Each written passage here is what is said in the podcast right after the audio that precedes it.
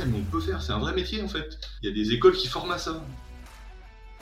Quand les autres te voient progresser, c'est une chose, mais quand toi tu te vois progresser, c'en est une autre. Voyant mon évolution, je me suis dit waouh, c'est cool, et puis bah, je suis devenu un boulimique d'animation matin, midi et soir. Et moi, quand j'étais à l'ESMA, j'étais à Montpellier, en 3 ans, j'ai dû aller 2 fois à la plage, quoi. Parce que bah, mes soirées, c'était je bossais, le week-end, je bossais, et puis bah, le film de fin d'études, je bossais. C'est l'entraide, parce qu'en fait, quand tu t'aperçois qu'en prod, tu fais rien tout seul quasiment. C'est gros projets où t'as besoin de tout le monde, d'un animateur, d'un artiste, d'un technicien, d'un informaticien. T'as besoin de tout le monde et c'est ensemble qu'on fait de belles choses.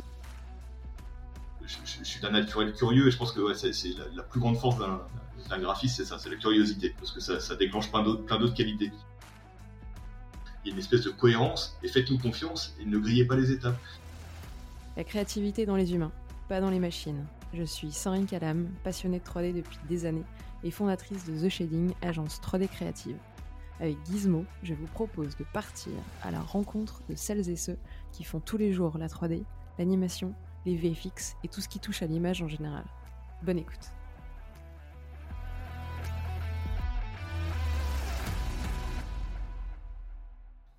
Coucou, salut Anthony. Salut. Bienvenue sur Gizmo. Merci.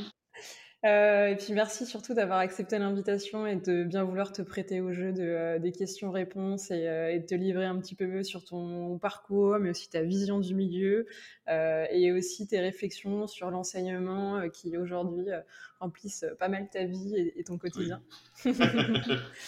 On va directement se lancer dans le vif du sujet et commencer. Et je veux bien pour ça que tu commences par te présenter à ceux qui nous écoutent. Qui es-tu, Anthony, et comment tu arrives à la 3D ? Alors d'abord, merci pour l'invitation. Je suis content de participer à ton petit podcast, parce que j'en ai écouté quelques-uns et je trouve ça marrant de me prêter au jeu.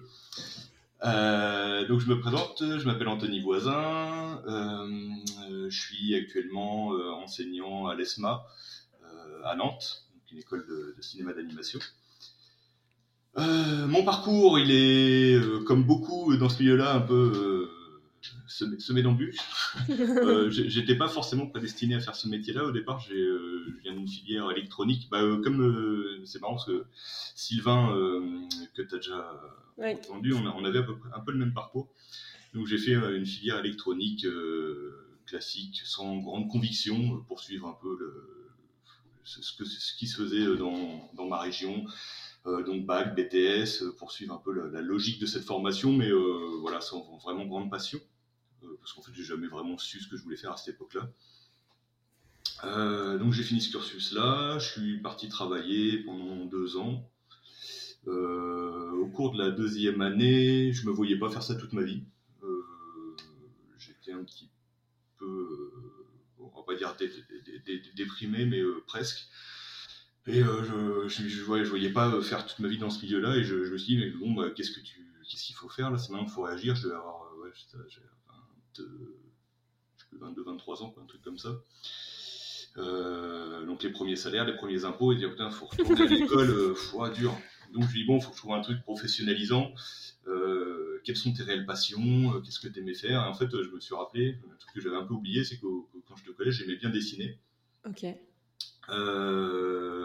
Et en fait, comme j'avais des copains qui dessinaient beaucoup mieux que moi, ça m'a un peu orienté vers un peu complexé, puis de me dire, ouais, de toute façon, ça sert à rien, si lui déjà dessine pas, il n'en fait pas son métier, je vois pas ce que toi tu vas en faire, donc laisse tomber, fais autre chose. Et j'ai découvert l'outil informatique un peu tard, parce que moi j'étais plus branché console de jeu et l'ordinateur, à l'époque du collège, quand j'ai un copain qui avait un ordinateur qui me disait « faut que j'installe un jeu, machin ». Je comprenais pas le mot « installer ». Moi, je mettais un jeu dans ma console, ça marchait. Donc... Et puis, plus tard, j'ai eu besoin de l'ordinateur pour mon BTS. Et j'ai découvert une réelle passion pour ce nouvel outil. Donc, je me suis mis sur cette réflexion et je me suis dit « tiens, qu'est-ce qu'avec ces 2 paramètres-là, on peut faire comme métier ?» Donc, je fais de la recherche. J'ai mis quasiment 6 mois à faire de la recherche partout.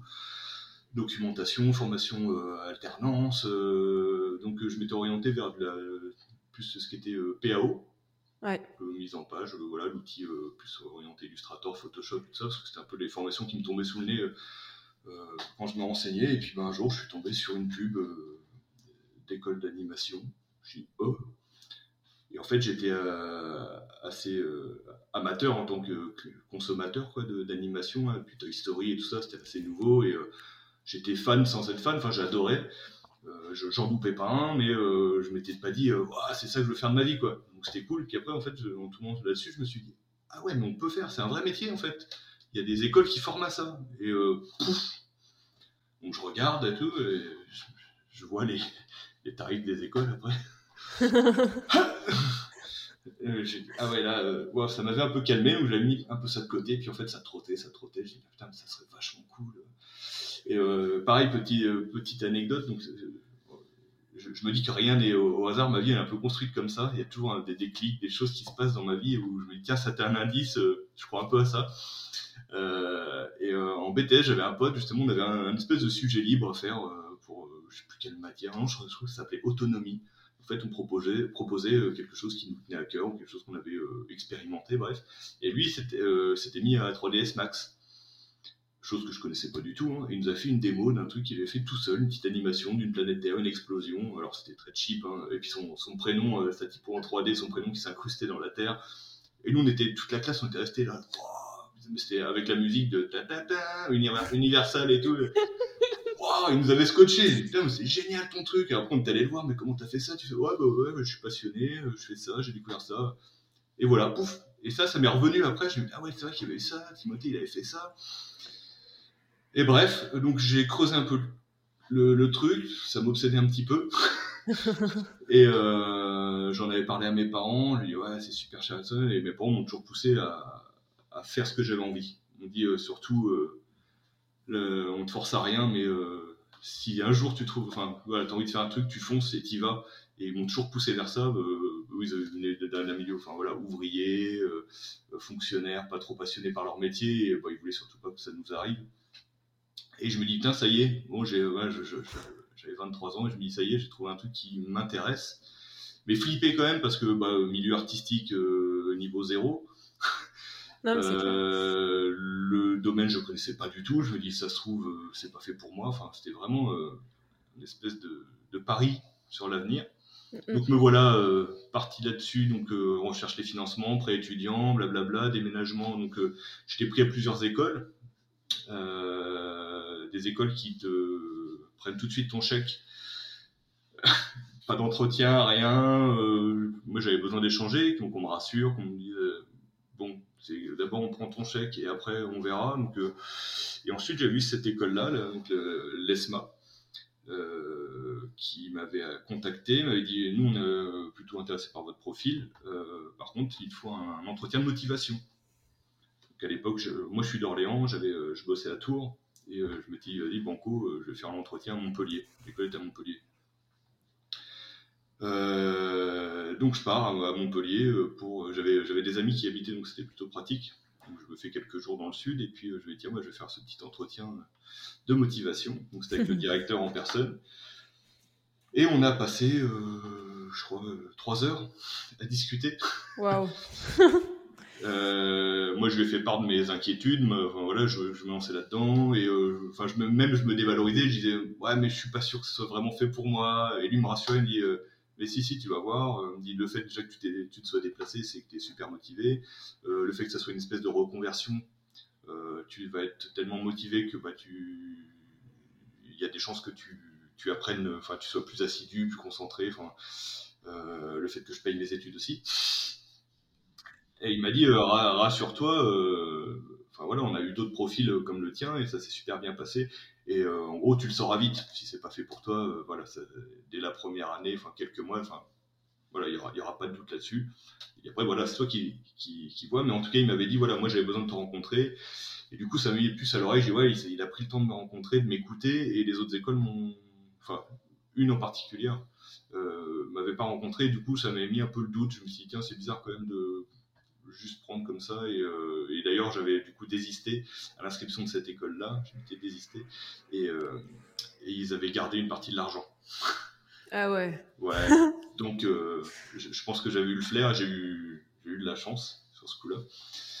Oui, là qu'il y a un contact humain, c'était d'un coup beaucoup plus concret, et puis ça levait quelques doutes sur la suite et sur ce milieu. J'ai pu échanger, faire part de mes peurs, de mes doutes, et dans l'échange, voilà, il m'a rassuré. Je me suis dit, en gros, moi j'avais pas vraiment d'envie particulière. Je m'étais à peine, je connaissais pas trop en fait les différences entre les écoles et tout ça, donc j'avais vraiment pas, je m'étais pas dit c'est celle-là que je veux faire. L'école était assez récente en plus, donc il n'y avait pas cette histoire de réputation qui peut y avoir maintenant. Et en gros, j'avais pas de préférence. J'avais vraiment joué ça sur le contact humain, où je me suis dit, lui au moins il a pris la peine de me recevoir, on a échangé, il m'a écouté, et en tout cas j'étais rassuré d'aller plus vers cette école-là. J'avais quand même en plus entendu qu'il y avait quand même des écoles qui étaient plus réputées, ce qu'on appelle les écoles Afrique. Dans le milieu, on entend beaucoup parler, et j'avais eu un peu peur là-dessus, et je pense que j'avais fait le bon choix à cette époque-là. Et donc, me voilà parti à l'ESMA. ESMA Montpellier. Le petit truc qui m'avait fait, en plus, qui m'avait séduit, c'est que quand j'y suis allé, c'était l'été, pour l'entretien, et il me fait visiter l'école, et dans une salle, t'avais, 20-25 étudiants. Je me suis dit, on est au mois de juillet, qu'est-ce qu'ils font là ? Ils font un petit projet, en fait, il y a un deuxième année qui a présenté un projet, ça a motivé des deuxième années, des premières années, et en fait, ils font ça pendant 2 mois cet été, ils font un petit court-métrage, et donc il y avait des images, il y avait un article sur la porte du journal local, les étudiants, et je me dis, waouh, et j'avais vu le petit bout de film, et je me dis, mais c'est ça que je veux faire. Et du coup, ça m'avait conquis, quoi. On avait fini l'entretien par la visite, j'avais vu ça, j'ai dit, c'est bon, banco, j'y vais. Et voilà, du coup, je me suis lancé dans ces études-là. Juste pour te raconter le début, donc j'arrive là-dedans, moi j'ai c'était 2004, donc 24 ans, et j'arrive devant une école avec des gens qui sortent du bac, quoi. Donc, c'est clair. Des fois, parfois 17, 18 ans. Et déjà, ça m'avait fait bizarre l'approche. Je me suis dit, c'est vrai que je vais retomber avec des gens plus jeunes. Alors je m'étais un peu préparé, mais je n'avais pas mesuré. En plus, il y avait 3 jours de test au départ qui m'avaient angoissé, mais d'une force, avec des épreuves de dessin et tout ça. Je voyais les autres qui dessinaient super bien à côté de moi. Moi, j'étais une quiche, mais monumentale.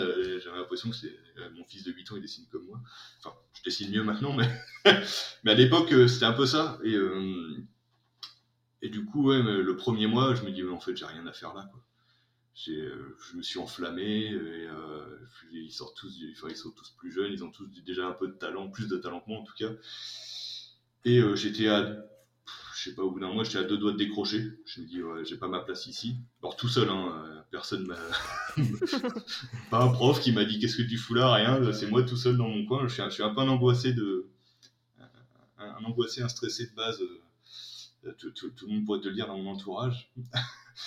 Pour reparler de ma première expérience de prof sur ce sujet d'ailleurs. Et en fait, arrivent les premières notes de dessin et de technique, de Photoshop, de 3D. Et en fait, quand en dessin, ma première note, je crois que c'était un 15. Pardon. Et que le gars à côté, qui pour moi dessinait comme un dieu, avait 11. J'ai dit, waouh, c'est pas possible. Alors je suis même allé voir le prof en off à la fin. Il y a un problème, vous êtes trompé et tout ça. Et là, il m'a un peu expliqué sa philosophie. Qui était de, bien sûr que c'est vachement moyen que ce qu'a fait ton camarade, mais avec les compétences que tu as fait un super boulot, et ta proposition est super pertinente. Alors oui, dans la technique, c'est pas parfait. Oui, il y a ça à ajuster. Mais si on se cale à ton niveau, t'as fait un super boulot. Et moi, je compte encourager ça. Waouh! Alors j'en ai encore des frissons quand je te le raconte, parce que ça m'avait vraiment marqué, parce que ça a été le twist vraiment de ma réflexion, où j'étais à 2 doigts de partir, et je me dis, en fait non, j'ai peut-être un truc à jouer. Au final, je suis peut-être pas si nul que ça, et voilà. Puis après, les autres profs aussi nous ont dit que il faut des artistes, mais il faut aussi des techniciens. Donc après, c'était un peu plus là où j'étais plus à l'aise, c'était sur la technique. Alors première année, j'étais très bon dans ce qui était réponse à la demande. Le prof demandait ça, je faisais ça, j'essayais de le faire le mieux possible, je respectais tout, les consignes, la nomenclature, ce pourquoi je me bats aujourd'hui. Mais voilà, en tout cas, je chopais les choses faciles, présentation et tout ça, Et puis, bah, petit à petit, moi aussi, j'évoluais graphiquement. Hein. Justement, ils m'ont inculqué une culture de l'art, du cinéma et tout ça. Et ça m'a aussi appris après à me cultiver tout seul dans ce domaine-là. Et puis, bah, je me suis vu progresser. Quand les autres te voient progresser, c'est une chose, mais quand toi, tu te vois progresser, c'en est une autre. C'est clair. Et voyant mon évolution, je me suis dit, waouh, c'est cool. Et puis, bah, je suis devenu un boulimique de ce métier-là, quoi. Enfin, voilà, l'animation matin, midi et soir, les seuls sujets de discussion. Donc, ça gonfle pas mal mon entourage très proche. Ma compagne qui, voilà, quand on est entre potes de 3D, elle décroche tout de suite. Elle dit, bon, bah, je vous laisse faire votre soirée, salut. C'est un peu le problème du milieu, quoi. C'est un peu une espèce de secte où on mange 3D, on vit 3D et c'est dur des fois de nous faire décrocher de ce sujet-là parce que bah, c'est un métier de passionné et qui est tellement riche qu'on a l'impression qu'on pourrait passer notre vie à parler que de ça. C'est ça. Et ce qui est assez dur. Non, c'est ça. Et ce qui est assez dur aussi, c'est d'essayer d'inclure en fait les gens un peu extérieurs qui n'ont pas forcément les mêmes références et le même langage, et tout de suite. En termes de vocabulaire, t'as l'impression qu'on parle chinois à leurs yeux, bah, et c'est là où tu les perds et ils bitent plus rien et c'est très compliqué. Je le vois encore des fois en salle des profs, il y a plusieurs sections dans l'école où j'enseigne et des fois on se met à parler entre collègues et il y a des collègues de l'autre formation ou des profils plus art plastique, art appliqué qui nous regardent comme ça, waouh, c'est passionnant de vous regarder parler parce qu'on comprend rien, vous avez l'air tellement motivé et animé par cette flamme que c'en est presque magique, mais on ne comprend rien à votre langage. Donc, ouais, puis généralement, quand on essaye de faire un effort dans une soirée ou un truc comme ça, on commence toujours, on explique, alors oui, tu vois, tu fais ça, alors ça veut dire ça, et puis bah, au bout de 10 minutes, on a décroché, puis on est reparti dans nos travers. Je vois très bien. Mais bon, en vieillissant, on s'arrange, hein, j'arrive à mieux décrocher, mais je sais qu'à l'époque, et dans les études et dans le début de ce métier-là, c'est un peu, ta vie, elle tourne autour de ça constamment, quoi. Ce qui est un peu flippant, des fois. Oui, mais en tout cas, tu t'étais vraiment engagé dans cette voie à fond et t'as mis les œillères et t'as foncé. Ouais, bah, complètement. J'ai vraiment mis les œillères et connaissant mes lacunes, en fait, j'ai redoublé d'efforts. C'est ce que je raconte parfois à mes étudiants. Je dis, moi, quand j'étais à l'ESMA, j'étais à Montpellier. Bon, bah, en 3 ans, j'ai dû aller 2 fois à la plage, quoi. Parce que bah, mes soirées, c'était je bossais, le week-end, je bossais, et puis bah, le film de fin d'études, je bossais. Pour toi, c'était essentiel, et encore aujourd'hui, tu leur dis, sans justement des heures et des heures de travail, vous n'y arrivez pas, ou parce que tu étais angoissé, alors c'était pour toi une manière de te rassurer en me disant, si au moins je mets tout ce volume d'heures dans ce travail, au moins j'apprendrai quelque chose, et là-dessus, je vais assurer, je ne vais pas me planter, parce que j'aurais bossé comme un fou. Eh ben, c'était un peu des deux. Parce qu'en fait, quand je te dis je me suis découvert une réelle passion, ça a vraiment explosé dans ma tête. C'est vraiment, c'était la première fois que je faisais des études qui me plaisaient. En gros, je devais être un des rares dans la classe à ouvrir grand mes yeux et mes oreilles et à pas déscotcher du prof pendant les 4 ou 5 heures de cours et à tout prendre, à tout noter comme un fou. J'adorais manipuler l'image, mais... Je me rappelle la première année, les cours de Photoshop, mais j'étais comme un fou de pouvoir faire un montage photo. J'en faisais même des fois pour moi, pour déconner ou montrer à ma famille ce que je savais faire. Et c'était vraiment un nouvel univers qui s'ouvrait à moi. Et en fait, je voyais même pas ça comme du travail le soir. C'est que bah, en fait, je rentrais, je finissais ma journée de cours, je rentrais. Donc j'avais ma copine à l'époque qui vivait avec moi, qui faisait ses études de son côté aussi, mais bon, je rentrais, en gros, un petit sas de décompression, on discutait, on mangeait, et puis bah, le soir, moi, j'étais reparti sur mon PC jusqu'à minuit, 1h, 2h du mat', quoi. Mais en fait, je m'éclatais, et je voyais plus le temps passer, et bah, d'ailleurs, ça a été un moment un peu charnière aussi dans ma vie, c'est qu'on n'y voit plus le temps qu'on y passe, et tout tourne autour de ça, je te disais, même dans les discussions, et à un moment, voilà, en vieillissant, pendant les études, c'est très bien, mais faut éviter ces travers-là, parce que la vie, c'est pas ça.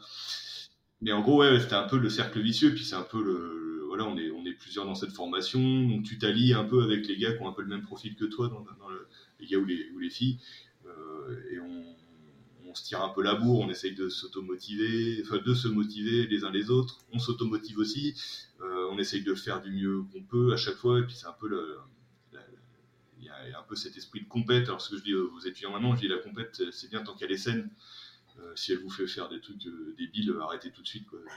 Non, mais c'est ça la compète pour créer au final cette effervescence entre les étudiants et aussi cette entraide parce que tu as aussi envie de faire mieux, parce que tu as vu un truc stylé chez ton voisin et tu te dis peut-être aussi un peu par égo, je peux faire un truc encore plus stylé et du coup tu lui demandes comment il a fait, il va t'aider et derrière si toi aussi tu as trouvé des astuces, tu lui donneras et quelque part c'est l'escalade, mais c'est l'escalade de l'excellence pour se tirer vers le haut et faire soit des projets ensemble, soit chacun de son côté, mais parce qu'il y a cette entraide, alors chacun y bénéficie dans cette concurrence et dans cette compétence que tu peux mettre en place. C'est un peu aussi en tant que prof, là, c'est un peu la philosophie avec mes collègues qu'on essaye de leur inculquer, c'est l'entraide, parce qu'en fait quand tu t'aperçois qu'en prod tu fais rien tout seul quasiment, ces gros projets où tu as besoin de tout le monde, d'un animateur, d'un artiste, d'un technicien, d'un informaticien, tu as besoin de tout le monde et c'est ensemble qu'on fait de belles choses et, alors il y a des gens très talentueux qui arrivent à tout faire tout seul mais notre métier il est principalement collectif quoi, et si t'es pas dans l'échange, le partage, j'ai l'impression que ça te ralentit dans ton évolution, ta progression, et puis même, je parle beaucoup aux étudiants de leur image au sein des studios, parce que je trouve que c'est quelque chose dont on ne parle pas souvent, mais au-delà de l'aspect graphique, technique et compétences dans le métier, c'est aussi l'image qu'on va donner de nous, parce qu'elle a beaucoup d'importance dans ce collectif, dans ce travailler ensemble. On a besoin de gens sympas, à l'écoute, et qui mettent une bonne ambiance aussi sur ces projets. C'était justement l'une des questions que j'allais te poser, à savoir quelle qualité, d'après toi, il faut pour bosser dans ce milieu-là, à la fois justement humainement, mais aussi techniquement. Et humainement, t'as commencé un petit peu à y répondre, mais justement, qui il faut être pour pouvoir bosser en équipe et travailler de la manière la plus intelligente possible avec justement ces équipes en production, que ce soit des petites ou des grosses prods. Alors, il faut bien sûr des bases, des bases techniques, j'ai envie de dire solides, c'est-à-dire un peu de maîtriser l'outil, quoi, de savoir ce qu'on peut faire avec tel ou tel outil, et savoir répondre à la demande d'un lead, d'un superviseur, pas dire je sais pas du tout comment faire ça. Même si ça arrive, hein, et des fois je sais pas, et justement c'est là que le collectif intervient, c'est dire mais moi attends, je vais te montrer un truc et t'inquiète, tu vas vite comprendre. Donc ça, c'est on est obligé d'avoir au moins ces connaissances, un minimum de connaissances pour ce milieu-là. Après, plus ou moins important, c'est l'aspect graphique. Donc il y a des gens qui sont vraiment plus à l'aise sur tout ce qui est visuel, lumière, couleur, composition et tout ça. Et puis les gens qui le sont moins. Je pense que les deux peuvent tirer leur épingle du jeu, hein. Mais bon, il faut quand même avoir un bagage, savoir quoi on parle, et au moins d'avoir le langage, savoir écouter un réalisateur, un DA, pour pouvoir suivre un peu la demande, et puis avoir quand même un minimum de sensibilisation là-dessus. Donc les deux sont plus ou moins importants, mais il faut avoir au moins des notions sur l'image, sur l'animation, sur le cinéma, sur tout ce domaine-là, quoi. Et j'ai envie de dire que tout ça, là, ça fait en gros 50%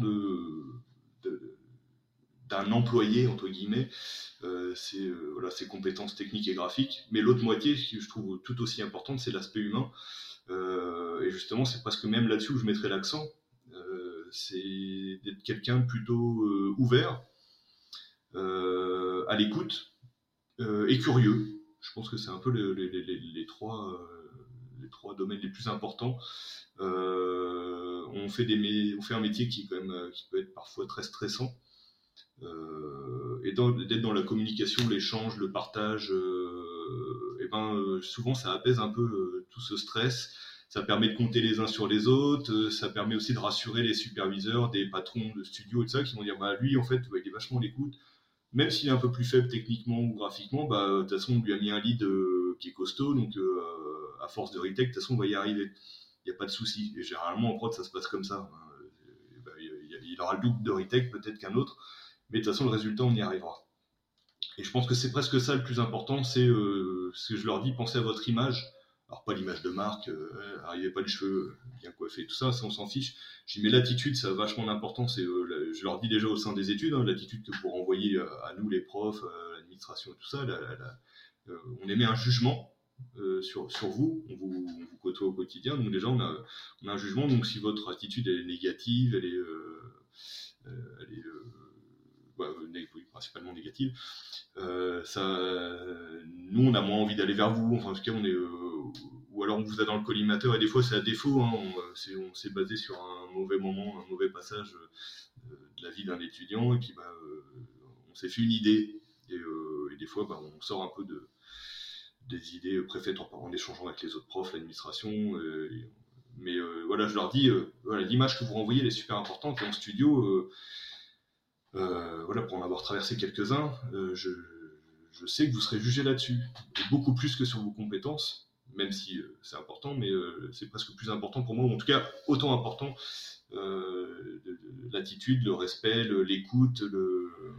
Moi, j'ai déjà entendu, et je leur retranscris tel quel, hein, j'ai déjà entendu des patrons de studio dire lui, un senior ingérable, j'en veux pas, je préfère prendre deux petits juniors motivés, ultra passionnés, à l'écoute, qu'un senior ingérable.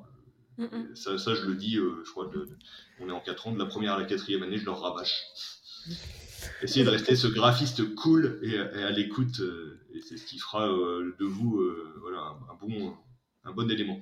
Ouais, surtout comme tu le disais, quand on est censé travailler vraiment en équipe, avoir ces éléments en fait qui polluent l'atmosphère, mais avec lequel aussi c'est très compliqué d'échanger, de communiquer, d'avoir des retours, soit d'informations positives, négatives, oui. Mais juste aussi d'entraide, et quelqu'un de très fermé, égocentrique, et qui va véhiculer une mauvaise image, ça va être très très dur de briser cet a priori et de se demander est-ce que c'est juste une image ou est-ce qu'il est réellement comme ça, et direct en fait tu tirer une balle dans le pied, et tu pars avec un désavantage par rapport à quelqu'un qui sera beaucoup plus avenant, ouvert et dans la communication, et un peu plus tourné vers les autres et un peu moins vers soi.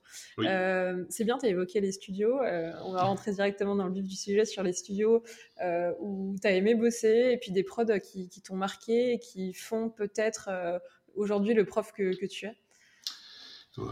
Alors les studios, j'ai quasi que des bonnes expériences. Ouais, s'il y en a une ou deux, ouais, ça y est, hop, il y a des trucs qui me reviennent. Mais globalement, j'ai gardé que le positif. J'ai fait pas mal de studios de pub en arrivant sur Paris. Pub, habillage télé. J'ai même fait une boîte de communication une fois. C'était un pote qui m'a fait rentrer. J'étais plutôt généraliste au départ. Je voulais le rester, et en fait, c'est les studios qui m'ont poussé vers une voie en fait, que je ne maîtrisais pas forcément, et j'en ai fait un peu ma spécialité maintenant. Tout ce qui est lighting, rendu, compo, qui était au départ quelque chose que je ne maîtrisais pas, du coup, que je n'aimais pas trop. Ce qui est marrant, quand je raconte ça à mes étudiants, donc je suis leur prof maintenant, et je leur dis avant, je détestais le rendu, ils me regardent comme ça. Merde, c'est lui qui va nous apprendre. Je leur explique pourquoi. Et quand on maîtrise un sujet, c'est vachement plus intéressant de le creuser et de le peaufiner, quoi. Donc ouais, en studio, j'ai commencé un peu généraliste. J'ai fait un peu de tout, de la modée, du tracking, du rendu, et assez rapide, quoi. Je pense qu'au bout d'un an et demi, j'ai commencé à chez Eddy. Alors maintenant, c'est le studio Brunch. Je crois que c'est une association de studios. Et j'ai fait un peu de tout chez eux. Autant de la modée, du texturing, même des trucs que j'avais jamais fait, du tracking, j'avais jamais fait. Mais tu veux filer un coup de main sur la pub, c'est du tracking, je connais pas, tu veux en faire? Bah ouais, allez, vas-y, roule. Donc voilà, en plus on continue à apprendre en studio, on finalise la formation. J'ai aimé travailler sur des sujets, dès que c'est un peu connu, on me dit, tu vas bosser sur un trailer pour Lapin Crétin, ou tu vas bosser sur Les Mignons. Donc après, j'ai fait du long métrage. Oui, c'est vachement excitant quand tu es un jeune artiste et tout ça. Et au final, avec le temps, on s'aperçoit que c'est pas juste travailler sur des marques. Ce qui est bien, c'est travailler sur des projets cool, c'est-à-dire que visuellement intéressants, avec des bonnes animes. Et au final, le sujet, tu t'en fiches. Je leur dis souvent, vous allez voir quand vous ferez des pubs pour une crème pour des hémorroïdes, parce que tout de suite ils veulent faire Avatar, quoi. Quand t'arrives dans une école, c'est Pixar, NPC, pour les plus aguerris ils connaissent NPC, Frame Store, les gros effets visuels. Puis je dis quand tu feras de la pommade pour les hémorroïdes, on verra, faudra le faire aussi le projet. Il n'y a pas que des des prods paillettes, quoi.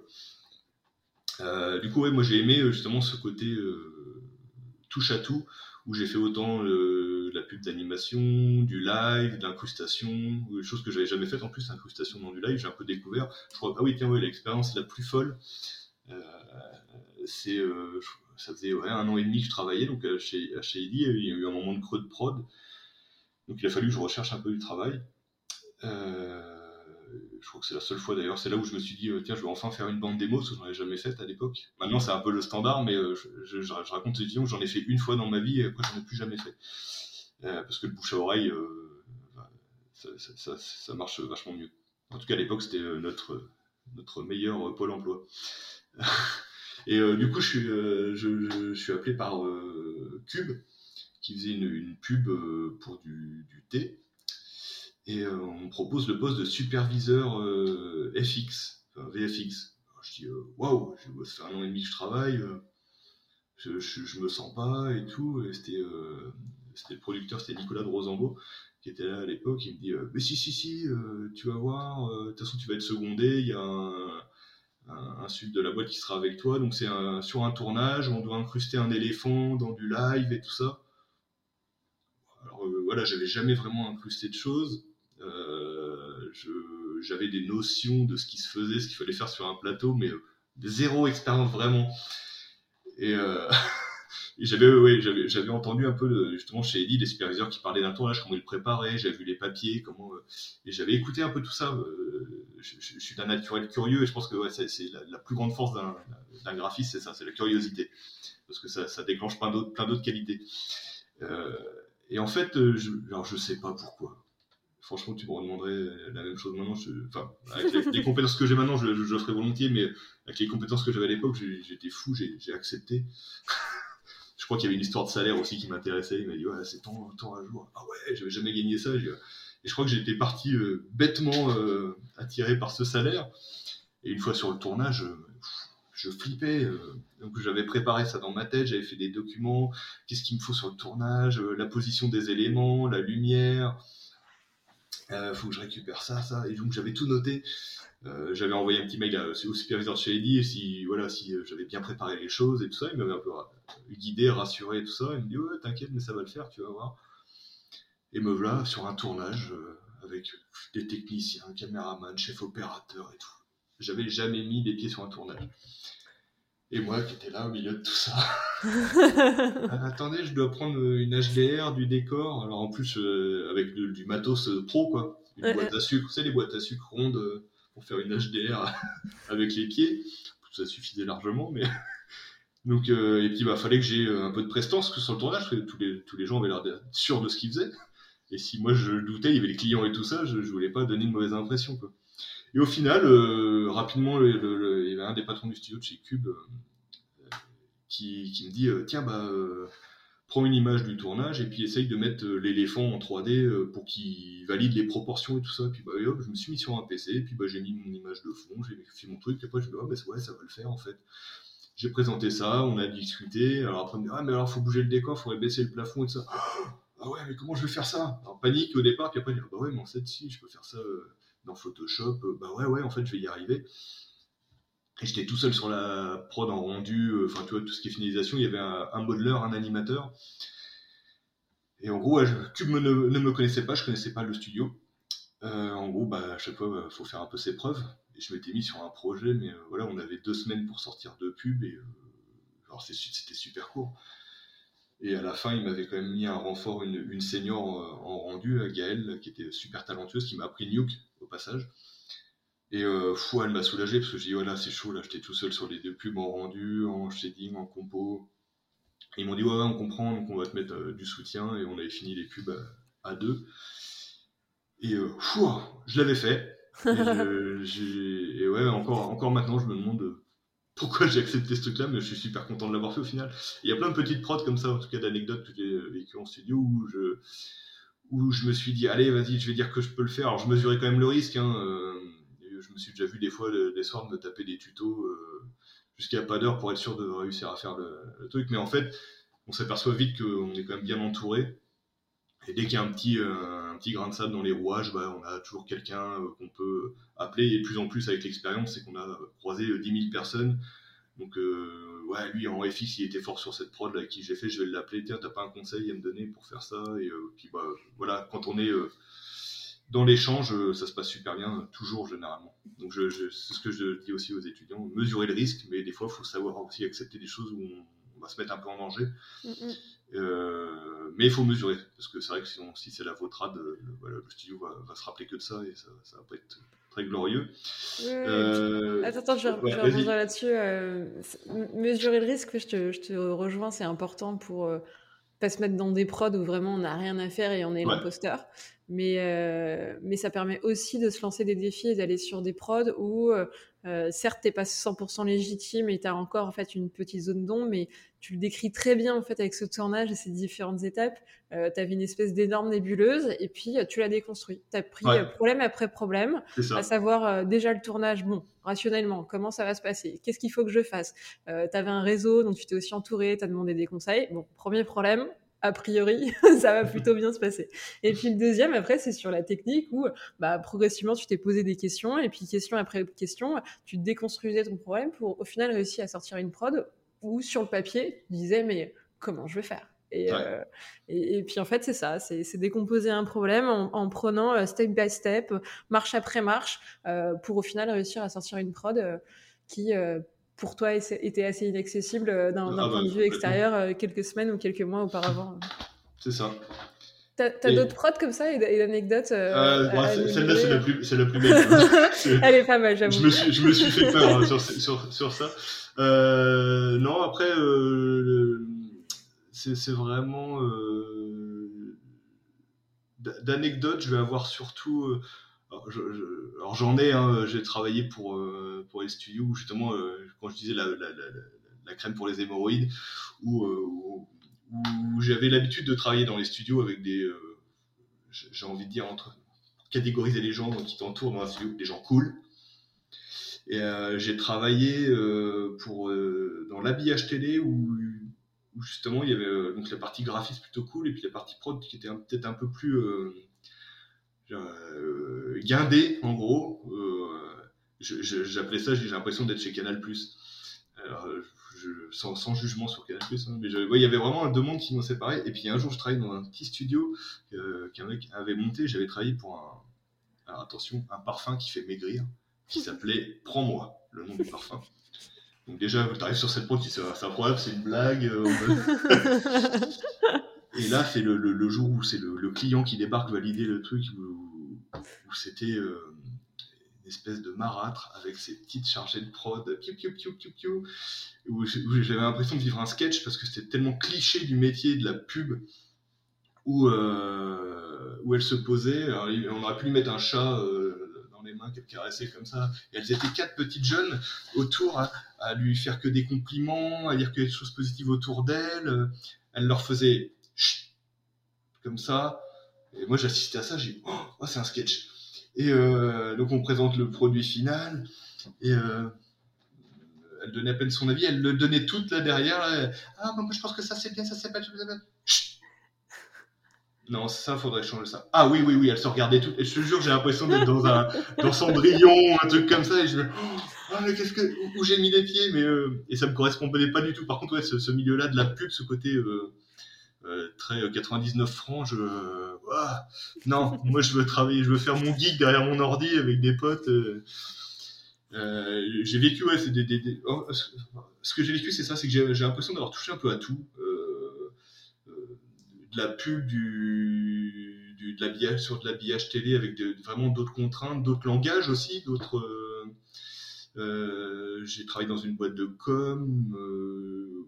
Effectivement, où à chaque fois il faut s'adapter, essayer de comprendre comment fonctionne le studio, qui sont les interlocuteurs, la hiérarchie aussi, comment ça fonctionne, qui est plus respecté, qu'il faut écouter, qui faut faire attention de ne pas froisser, avec qui c'est cool. Et puis après j'ai travaillé aussi, pas mal d'années où je faisais quasiment, j'ai fini avant d'être prof sur de l'alternance entre deux studios, un petit studio de pub qui s'appelle Supamon, qui est maintenant plus si petit que ça. Et Illumination McGuff, où j'ai fait quelques longs métrages. Et j'aimais bien osciller, du coup, de voir le fonctionnement long métrage, où on a un poste bien défini, où c'est un poste qu'on peut creuser, se perfectionner dans un domaine en particulier. Et ce petit studio de pub où justement c'est plus de responsabilité, j'ai l'impression. En long métrage, on est noyé dans une masse de graphistes où voilà, la responsabilité elle est un peu diluée dans toutes ces équipes, tous ces graphistes. Et puis dans un petit studio, bah ouais, sur un projet, t'es 5, donc ouais, t'es vachement responsable. Et puis sur un petit projet chez Supamon, bah, j'ai plus mon mot à dire, des choses à proposer, et on m'écoute. Et ça aussi, je trouvais ça cool de revenir aussi avec le contact direct sur le projet et dire « Ah, qu'est-ce que tu penses de ça ?» ou « Tiens, bah, on n'a pas d'idée » ou « Le client n'a pas d'idée, il veut que tu proposes un truc. » Et là, tu fais « Ah, cool, c'est moi qui ai aux manettes, c'est moi qui décide. » Et ça, c'est le côté cool aussi des petits projets. Une ambiance vraiment plus proche avec le client, les chargés de prod et tout ça. Il y a vraiment une autre ambiance. Et sur le long métrage, qui est cool hein, comme expérience aussi, mais je trouve que l'humain, il est un peu plus dilué. Et on est plus dans de l'industrie, ce qu'on se disait tout à l'heure en off, et qui est plus... Voilà, après, c'est... Moi, j'aimais bien faire les deux, justement, d'alterner. Faire que du long, je pense que ça m'aurait usé au bout d'un moment. Faire que de la pub, c'est une autre usure, c'est toujours le rush, c'est toujours speed, toujours stressant. Et sur le long, bah, tu te poses un peu, c'est un peu plus calme, le stress, il est moins... pareil, il est dilué aussi, il est sur des plus grosses périodes, mais moins intense. En pub, c'est, ouais, t'as 2 semaines pour faire la pub, la deuxième semaine, tu sais que c'est l'enfer, quoi. Donc ouais, j'ai pas de grosses anecdotes comme ça qui me viennent. Je t'ai sorti la plus grosse pour ma carrière, c'est celle qui m'a marqué le plus. Mais ouais, j'ai bien aimé toucher un peu à tout, me faire une idée aussi de différents domaines. Mm-hmm. Ouais, pour aussi derrière trouver un peu plus ta place. Et puis, oui, complètement. À la fin, ce que tu racontes, c'est trouver un équilibre entre des grosses prods et des prods un peu plus petites. Où, ouais. Et effectivement, se faire une idée de sa carrière, de ce qu'on veut pas. Mm-mm. Comme toi, où tu t'es dit, voilà, bon, ça m'intéresse pas, je veux aller dans cette voie-là. Et ben, au début, tu t'es un peu obligé d'être, entre guillemets, tout accepter, parce que de toute façon, tu sais pas trop ce qui se passe dans ce domaine-là. Et c'est ce que je les encourage à faire. J'encourage beaucoup les étudiants aussi à d'abord viser les petits studios, les petites structures, parce que je trouve que c'est vachement plus formateur.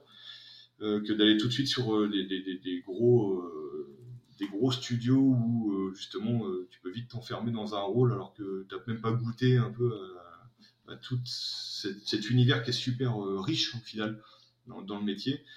Et je les encourage d'abord à être dans les petites structures, de goûter un peu à tout ça, et puis après justement je leur dis vous avez le temps hein, de vous poser, goûtez un peu des petits trucs un peu rush, un peu speed, où vous allez apprendre plein de trucs et tout ça, et faites-vous un avis. Et après je leur dis écoutez-vous, et c'est vous qui allez décider. Hein. On n'est pas tous égaux, et on n'a pas les mêmes envies.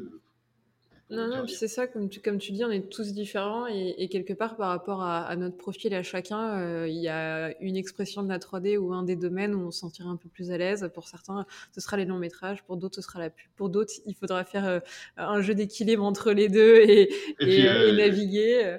Et j'ai plein d'anciens collègues seniors qui ne font plus ce métier-là aussi. Hein. C'est au bout d'un moment, ils ont fait le tour du truc et ils disent ouais, mais en fait, non, ça ne me correspond plus. Et c'est souvent pour faire quelque chose de diamétralement opposé. Souvent, on revient à des métiers manuels. Je connais quelqu'un qui était vraiment super talentueux, super prisé, superviseur et tout ça. Et il a arrêté. Maintenant, il fait de l'ergothérapie, massage et tout ça, zen, dans la campagne, et c'est cool. Et j'ai plusieurs exemples comme ça, hein, de gens qui ont changé. Moi, je me suis posé la question à un moment aussi. J'ai des potes plus proches aussi. Ouais, tiens, je vais me remettre, je vais ouvrir un garage de mécanique moto, pimper de la moto. Enfin, voilà, des trucs vraiment où on revient au concret. Parce que notre métier est quand même très abstrait. Très, on tourne sur du virtuel tout le temps, et même moi là, qui viens d'acheter une maison là, quand je fais des travaux, bah, ça me fait du bien de faire des choses avec mes mains, et je retrouve beaucoup de satisfaction aussi, et ça fait du bien de revenir sur du palpable.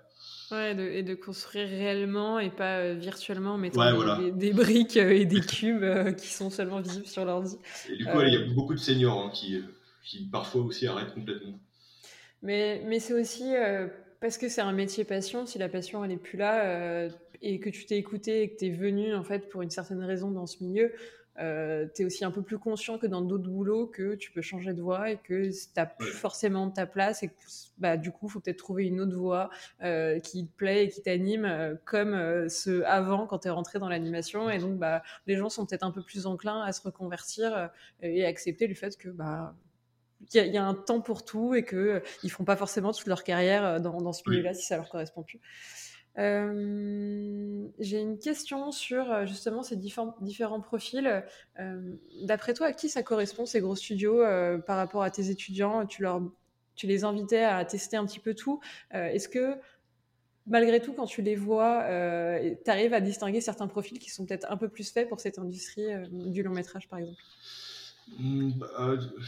Non, pas vraiment. Alors, te dire que s'ils sont faits plus pour de la petite structure ou des gros studios, je n'arriverai pas à le déterminer comme ça. Par contre, on arrive vraiment à déceler des postes de gens qui vont avoir un naturel à l'idée, à prendre en charge les choses, à être carré, organisé.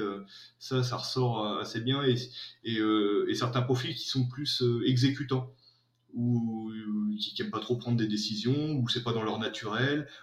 On a quand même une part d'étudiants qui est quand même très introvertie, hein. C'est quand même un domaine où il y a quelques gros timides. J'étais très très très timide aussi étant le plus jeune, et ceux-là on essaye justement des fois de les prendre à part, dire allez, je sais que c'est dur, mais souvent ça a lieu au conseil de classe, où on leur met une petite appréciation, tu es trop discrète, essaye de communiquer, d'être plus dans la communication, ne viens me parler, je ne veux pas te manger, ou n'aie pas peur. Et c'est vrai que ce genre de profil-là, on les imagine peut-être plus sur du long métrage, parce qu'on leur demandera moins leur avis, c'est pas qu'on leur demandera moins leur avis, parce que sur le long métrage, on m'a déjà quand même demandé mon avis. Mais en gros, on va moins aller te chercher. Si tu n'as pas envie de parler et que tu veux faire juste ta tâche dans ton coin, bah, tu peux le faire sur du long. Sur une petite pub, c'est plus compliqué. D'avoir quelqu'un qui est dans son coin à ne pas échanger avec les autres, je n'ai jamais vraiment eu le cas sur de la pub, mais j'ai envie de dire que c'est incompatible. Faut être réactif, faut échanger, faut que ça bouge, quoi. Sur les petits projets, on n'a jamais le temps. Sur du long, voilà, on pourra laisser un profil plus casanier, plus introverti dans son coin sans trop le déranger. Et c'est la discussion que j'ai eue avec un de mes étudiants il y a très peu de temps. Je lui ai dit, là, il faut que tu fasses l'effort de communiquer avec ton équipe, et surtout que tu vas te confronter aussi à des entretiens d'embauche, à falloir rendre des comptes à des leads, à des superviseurs. J'ai dit, au bout de quelques années, tu pourras voilà, te refaire ton petit cocon dans ton coin, mais au début, tu vas être confronté à ça. Il va falloir que tu sortes de ta zone de confort, quoi. Ouais, mais ce qui est assez dur, comme tu dis, pour des profils dans cette voie-là qui sont majoritairement introvertis et pour qui c'est très très dur de prendre sur soi et d'aller vers les autres. Oui. Évidemment, il y en a quelques-uns des extravertis, mais comparé peut-être à d'autres filières dans les arts appliqués et encore plus dans la 3D, il y a un peu quand même le stéréotype qui continue, oui. À savoir le geek qui parle pas trop, assez introverti et timide. Oui. Et malgré tout, c'est pas que un stéréotype. Non, c'est ça. T'as des gens assez timides et qui ont du mal à s'exprimer et à prendre de la place et un petit peu s'imposer, ce que font des extravertis de manière beaucoup plus naturelle. Voilà. Et on travaille là-dessus. Hein. On essaye justement d'année en année de leur imposer un oral de présentation d'un projet, ou moi je les fais participer aussi en classe pour critiquer le travail des autres, le collectif, et puis bah, celui qui parle jamais, bah, à un moment je l'interroge, je dis bah, qu'est-ce que t'en penses toi, et vraiment avec une approche, c'est pas une interrogation, c'est vraiment bah, il faut que tu me donnes ton avis, il faut que j'arrive aussi à voir si toi t'as le bon avis, le bon œil, comment tu réfléchis ce travail là, et donc là, sur plusieurs années, on arrive à en récupérer plus. Enfin, on arrive à en déverrouiller quelques-uns. Et le gros du travail, c'est quand on commence à les mettre en équipe. C'est là où il y en a qui sont tétanisés, et du coup, ils sont bloqués encore plus, et ils se renferment. Et dans ce cas-là, on les décèle et on essaye de travailler avec eux là-dessus. Où justement, ils s'aperçoivent que sur un premier projet en équipe, ça a mis un peu à défaut le travail, parce que j'ai pas assez communiqué. On fait un petit débrief en fin de troisième année sur leur première expérience d'équipe, et il y en a qui prennent conscience et oui, c'est vrai que j'ai pas montré mon boulot, j'étais un peu j'ai pas trop participé aux échanges, et c'est vrai que ça a mis à défaut sur la qualité, on aurait pu aller plus loin si j'avais un peu plus participé. Soit c'est eux qui en prennent conscience, soit on leur dit, Et après, sur leur film de fin d'études, justement, il y en a qui se forcent un peu, et puis on dit bah, rappelle-toi, tu te rappelles ? Oui, je vais faire un effort. Et puis, ils sont très encadrés, donc nous, on veille à tout ça. Et au bout de 4 ans, on les connaît, j'ai envie de dire presque par cœur, ça serait présomptueux, mais on les connaît bien. On connaît un peu leur tempérament, leur caractère, et on sait un peu comment, par où les prendre, ou essayer aussi de pallier aux petites lacunes qui peuvent, lacunes sociales des fois qu'ils peuvent avoir. Oui, et puis c'est ça, de les suivre pendant tant d'années, tu les connais beaucoup plus personnellement et tu es aussi un peu plus au fait de leurs forces et de leurs faiblesses, et tu es aussi capable d'aller chercher justement ceux qui ont encore des grosses faiblesses au bout de 4 ans, à vraiment les inciter, à mettre le doigt dessus pour les inviter en fait à bosser ce trait-là qui peut leur nuire ensuite par la suite en production. Comment t'aides quelqu'un pour qui vraiment c'est pas naturel de bosser en équipe ? Comment tu l'aides à appréhender ça et à bosser sur lui ? Qu'est-ce qu'il faut faire pour, je sais pas, une nana ou un mec qui a 19, 20 piges et tu le mets en équipe et ça part toujours en live et vraiment il n'arrive pas ou elle n'arrive pas à bosser avec d'autres ? Alors que techniquement ça suit, alors que il y a assez de communication, mais je sais pas, ça matche pas avec un groupe et en production. Ah bah alors ça arrive souvent. Ça matche pas. On a toujours des fois des petits clashs dans les groupes. Et ça c'est intéressant à gérer. Cette année on en a un peu trop, donc c'est fatigant. C'est aléatoire en plus. Comment j'accompagne alors déjà, on accompagne, on essaye d'avoir une cohérence collective avec toute notre équipe de profs. On se réunit souvent, et souvent à la pause, on parle de tel élève, de tel projet, des fois on parle d'autre chose, mais généralement la pause, c'est un peu la pause réunion, quoi. Tiens, j'ai vu tel élève, il a un problème. Et on essaye d'avoir cette ligne de conduite où on est à peu près raccord sur nos idées, nos points de vue sur le métier, sur la formation. Et on essaye de chacun, des fois on dit, tiens, il faudrait que tu ailles voir, toi, ce serait bien que tu ailles voir, tu vas savoir lui parler, ou il a besoin d'entendre d'un retour de toi, ou je suis inquiet, il a l'air d'être enfermé, il faudrait aller le sortir un peu de tout ça. Donc l'idée, c'est qu'on travaille vraiment tous ensemble avec mes collègues là-dessus. On s'alerte vite dès qu'il y a un problème, et puis après ça va être alors je vais rarement tout de suite aller voir un étudiant et lui dire faut que tu parles, machin. Alors, au début souvent je passe des messages comme ça un peu collectifs. C'est une espèce de présentation où je raconte des fois des anecdotes, des banalités, la réalité de la prod, du métier, qu'est-ce qui vous attend, et je le dis à tout le monde. Après, chacun prend ce qu'il a envie de prendre. Et puis, des fois, je vais cibler, je vais aller sur une équipe, et puis je vais dire, faut que vous communiquiez plus. Et en fait, je lance un message. Même des fois, c'est en connivence avec un membre de l'équipe qui est venu me dire, c'est chaud, on n'arrive pas à échanger avec lui. Je dis, bon, écoute, je vais venir, et puis on va voir. Et puis, je balance un truc un peu général pour un peu amorcer le terrain. Et puis, des fois, ça suscite des réactions. Donc, l'élément en question va venir me parler, me dire, je sais que tu me parlais à moi, ou je sais que ça fait défaut. Et puis, on parle, et puis, du coup, c'est cool. Après, quand on en est là, justement, au début, c'est un peu général. Puis après, j'arrive à, en gros, resserrer le problème autour de l'individu.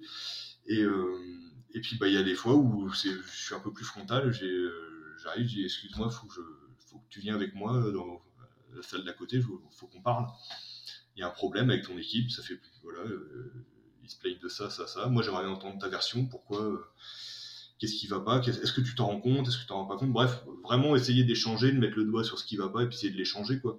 On a eu, cette année, on a eu quelques problèmes d'équipe. Et à chaque fois, là, je crois que c'était il y a 2 mois, je crois que j'ai passé un mois, je crois que je les voyais, c'était réunion de crise. Donc, au bout de leur salle, ils ont une table de réunion au bout d'un couloir, là. Et on se met là, et je dis, bon, hop, je veux voir toute l'équipe, là. Alors, des fois, c'est toute l'équipe, des fois, c'est un conflit entre 2 étudiants. Et puis on essaye, tant bien que mal, de tirer en gros j'aime bien entendre la version de chacun, parce qu'effectivement dans un conflit il y a toujours 2 versions. Et puis après j'essaie tout d'abord qu'ils se disent les choses entre eux, je suis témoin, je suis là, pour éviter que ça s'envenime trop, ce genre de choses. Je les incite aussi à se dire les choses poliment, et régulièrement, parce qu'en fait, souvent, c'est ça, c'est qu'ils se disent pas les choses, ils accumulent, puis après, la petite broutille fait péter la cloquette minute et ça part en cacahuète. Mais d'abord, ils essayent eux. S'ils y arrivent pas, s'ils s'écoutent pas, s'ils sont pas d'accord, moi, je prends le retour de chacun, et puis après, c'est moi qui fais, moi ou un de mes collègues, alors souvent, c'est moi, qui fait un peu la médiation en disant bah ouais alors ça je trouve que c'est normal, ça je trouve que c'est pas normal, alors attention oui t'as raison mais par contre formule-le autrement parce que c'est vrai que si moi tu me parles comme ça en prod bah, je vais pas bien réagir même si t'as raison et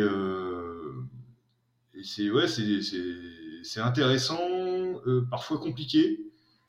Et dans la majeure partie du temps, j'en reviens. Alors c'est peut-être pas si ma femme écoute, dire, bah, tiens, applique ça aussi à toi, ça serait pas mal. J'en reviens souvent à la communication. C'est des problèmes de communication généralement. Du coup, je me suis un peu éloigné de ta question première, mais en gros, c'est c'est ce que je disais aussi sur l'aspect, l'image qui en envoie. C'est notre métier, sans communication, les projets sont problématiques. Quand on communique, on pallie à plein de problèmes, on anticipe des choses, on échange, on soutient. Et c'est vrai que nous, on le voit, maintenant ça fait 6 ans que je suis prof, des équipes de films où il y a une espèce d'harmonie, une même ligne de conduite, une rigueur et tout ça, les films vont plus loin, et techniquement et graphiquement. Et une équipe où il y a des conflits, où les gens travaillent sans s'écouter, sans échanger, et ça se ressent dans la qualité du film à la fin. Et ça, on leur répète tous les ans, mais bon, ils se confrontent aussi à ça, hein, c'est une expérience. Je leur dis, c'est ce que je leur dis aussi, je dis, vous n'êtes pas obligés d'être amis. Je dis, là, quand vous êtes en prod, vous travaillez, c'est pour un projet, c'est pour votre projet. Le soir, quand vous rentrez chez vous, vous n'êtes pas obligés de vous parler. Mais par contre, quand vous êtes ensemble, il faut être pro, quoi. Et on essaye à les former à ça, aussi à la réalité de ce qui les attend. Et puis, comme tu le dis très bien, communiquer, c'est pas parler pour parler, mais c'est peut-être mettre un peu son ego de côté, réussir à avoir un ton qui est un peu plus factuel et moins porté sur l'émotion. En fait, les mots vont des fois un peu plus loin que la pensée et réussir en fait à se dire les choses dès que peut-être pas forcément dès qu'on les pense, mais en tout cas au bon moment pour pas que ça s'accumule et que t'aies pas cet effet cocotte minute. Et toi, quand tu arrives un peu en arbitre ou en médiateur, au moins de tout reposer et de soulever les non-dits, ça repose toutes les cartes à plat et au moins tout le monde joue avec le même jeu. Alors après, t'es pas forcément d'accord, même si en fait les choses sont dites, mais au moins ça brise beaucoup de tabous et de non-dits qui en fait enveniment à chaque fois ces situations et qui font que les équipes explosent et que tu arrives à des crises à devoir faire arbitre, carton rouge, carton orange. C'est un peu ça. Puis au final, comme ils sont tous au même niveau, c'est dur d'avoir une critique forcément de ton camarade de classe. Tu dis, mais attends, toi t'es qui pour dire ça? Donc c'est pour ça qu'à un moment, quand moi j'arrive ou quand un autre prof va dire, si moi je suis d'accord avec ce qu'il dit, mince. Oui, bon, alors si le prof appuie, c'est que peut-être que derrière c'est quand même aussi à prendre en compte, même si c'est dur des fois à entendre. Et puis pareil, encore une fois, je leur dis, vous êtes tous différents, vous n'avez pas tous les mêmes compétences, vous n'avez pas tous la même façon de travailler. Je dis, et puis pareil, quelqu'un qui est... Alors j'aime bien, moi, quand ils sont plutôt rigoureux, autonomes et tout ça, mais effectivement, après ceux-là, des fois, ils sont un peu durs avec les autres, et du coup, je les prends à part, et je leur dis, mais tu sais, il faut que tu aussi te dises que tout le monde n'est pas aussi... productif que toi, tout le monde n'est pas aussi, peut-être juste, il y en a, il leur faut plus de temps. Je dis, tu peux pas leur imposer de travailler à ton rythme. Et du coup, c'est aussi à toi de faire un effort de travailler avec les profils de ton équipe. Et c'est souvent en plus ce genre de profil que j'imagine bien lead et tout ça. Je dis, en plus, tu vois, si jamais un jour tu as des responsabilités, des graphistes à gérer, tu pourras pas leur imposer tout le temps ta vision des choses à toi. Et il va falloir que tu composes et justement essayer de tirer le meilleur de tes équipes en sachant leur parler, les motiver et tout ça. Et, donc là, c'est autre chose. Je dis, c'est du management. Mais c'est tout aussi intéressant, quoi. Mais leur faire prendre conscience qu'en fait, c'est pas parce que t'es à fond, t'es un cador, t'es fort, que tout le monde est comme ça, et que dans le métier, je dis en studio, tu connais pas les gens, tu connais pas leurs capacités, il faudra que tu composes aussi avec ça, quoi. C'est clair, mais pour ça, il faut le vivre, et ça sert aussi à ça, les projets d'école, se confronter humainement, et à un moment, parce qu'on se confronte en fait à un obstacle, en tout cas à des difficultés, être un peu plus ouvert en fait, à apprendre et à être réveillé sur ces sujets, à savoir de communication, mais aussi de management, pour vraiment collaborer tous ensemble et pas foutre des coups de cravache à tes coéquipiers, alors que en réalité chacun a ses vies, son emploi du temps, certains doivent bosser à côté, et donc on peut pas forcément mettre la même charge de travail sur des projets étudiants comme ça. J'avais une question sur peut-être un peu plus une vision d'ensemble des étudiants et des biais qu'ils peuvent avoir et que tu essayes un petit peu de briser. Est-ce que certains ont des idées un peu préconçues qui en fait leur faussent un petit peu la vision du milieu ou de leurs propres compétences et du coup avec l'équipe pédagogique vous essayez un peu de vous battre contre ça?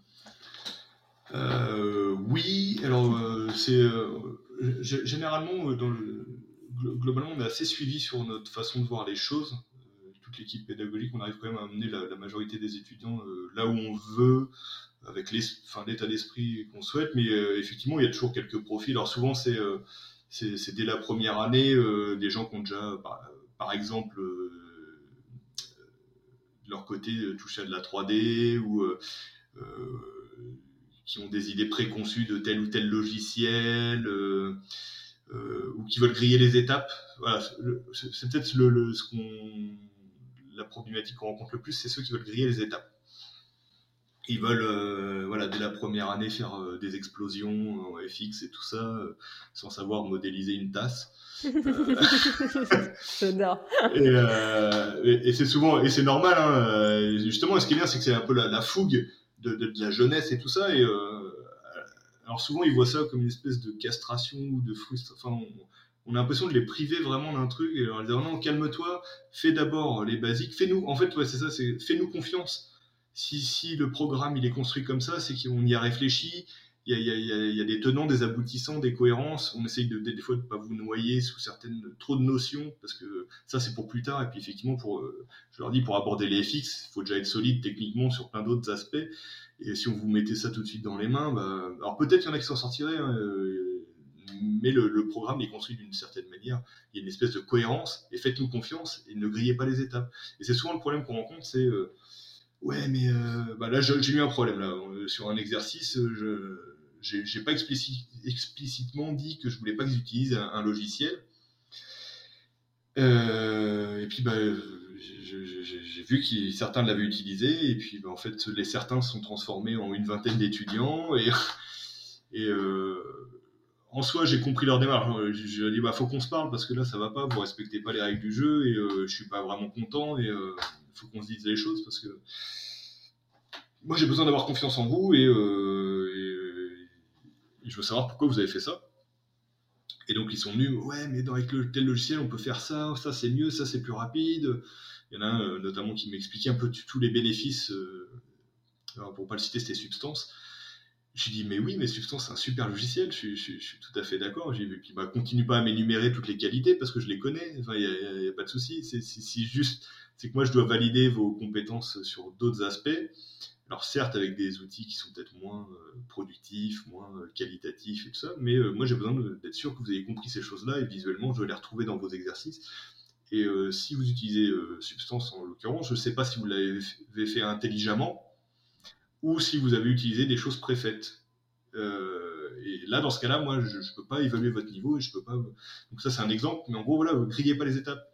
On essaye un peu de freiner sur pas mal de choses pour être sûr que les acquis basiques sont maîtrisés. Et souvent, ils en oublient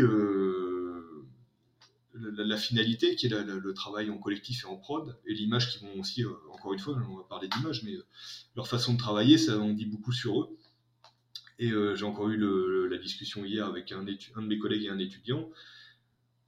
En termes de méthodo, on a mis les mains dans une scène, et en termes de méthodo, il n'y a rien de ce qu'on a appris. Et ça ne va pas du tout.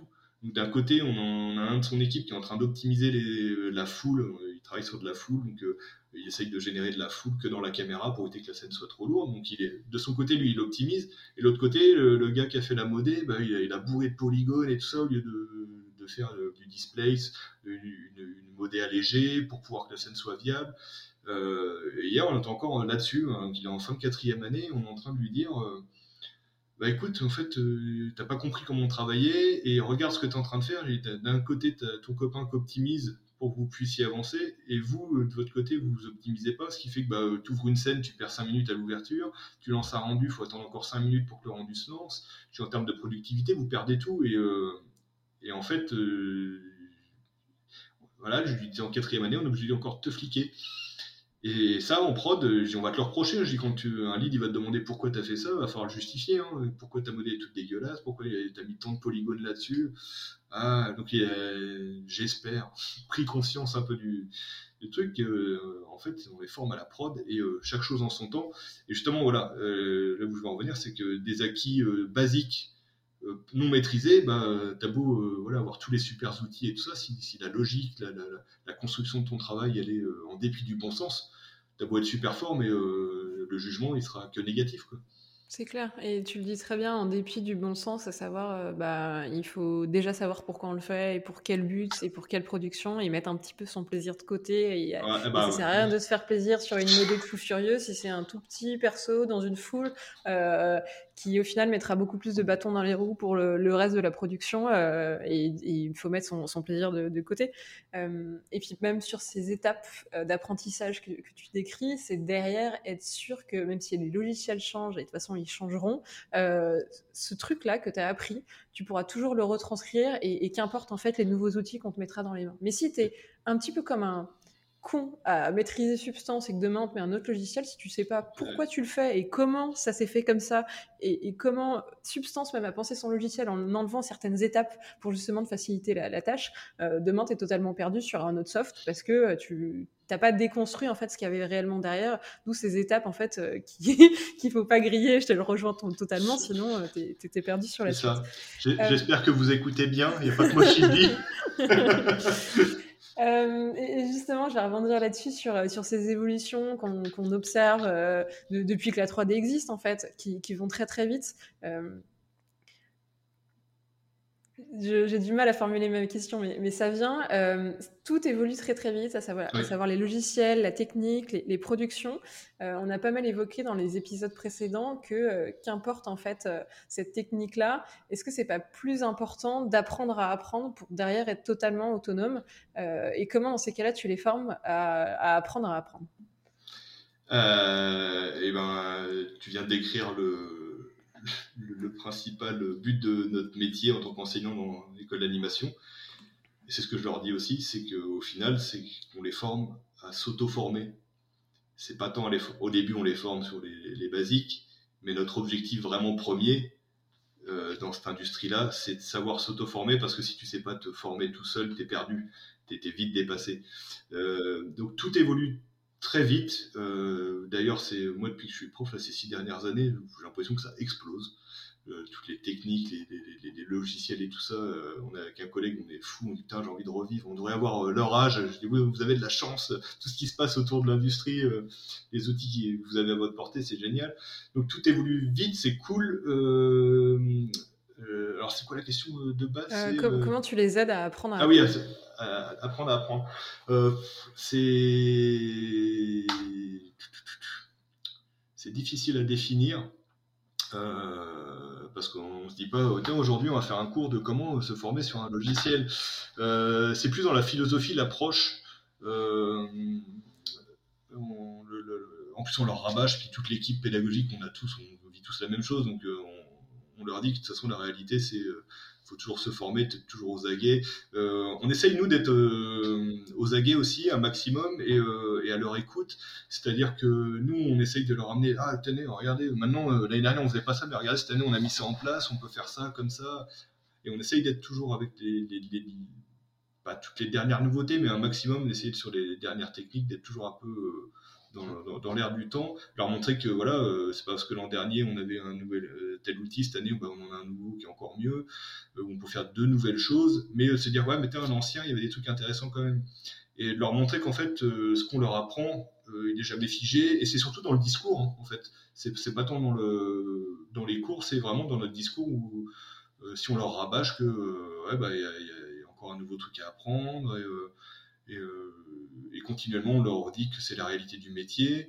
Moi, dans mon discours, quand je leur dis pourquoi vous avez utilisé Substance, moi, je vous appreniez les bases. Effectivement, c'est ce que tu as dit tout à l'heure. C'est par souci de... Je dis, comment tu fais, toi, demain Il y en a qui me disent, ouais, mais en stage, on nous demande de connaître Substance. Je dis, très bien. Et je dis, puis demain, tu changes de studio et le studio n'a pas les moyens de se payer les nouvelles licences de ce logiciel-là. Tu fais comment ? Ah, je dis, voilà. Et donc, effectivement, ça évolue trop vite. Ça évolue très vite, mais les basiques, en tout cas, du métier, ils évoluent pas tant que ça.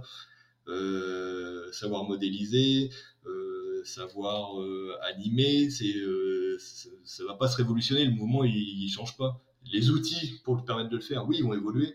On va pouvoir aller plus vite, on va pouvoir aller plus loin. Il y a tout qui vont peut-être automatiser, il n'y a pas de souci. Mais le savoir, l'observation, c'est ça. Ça bouge pas.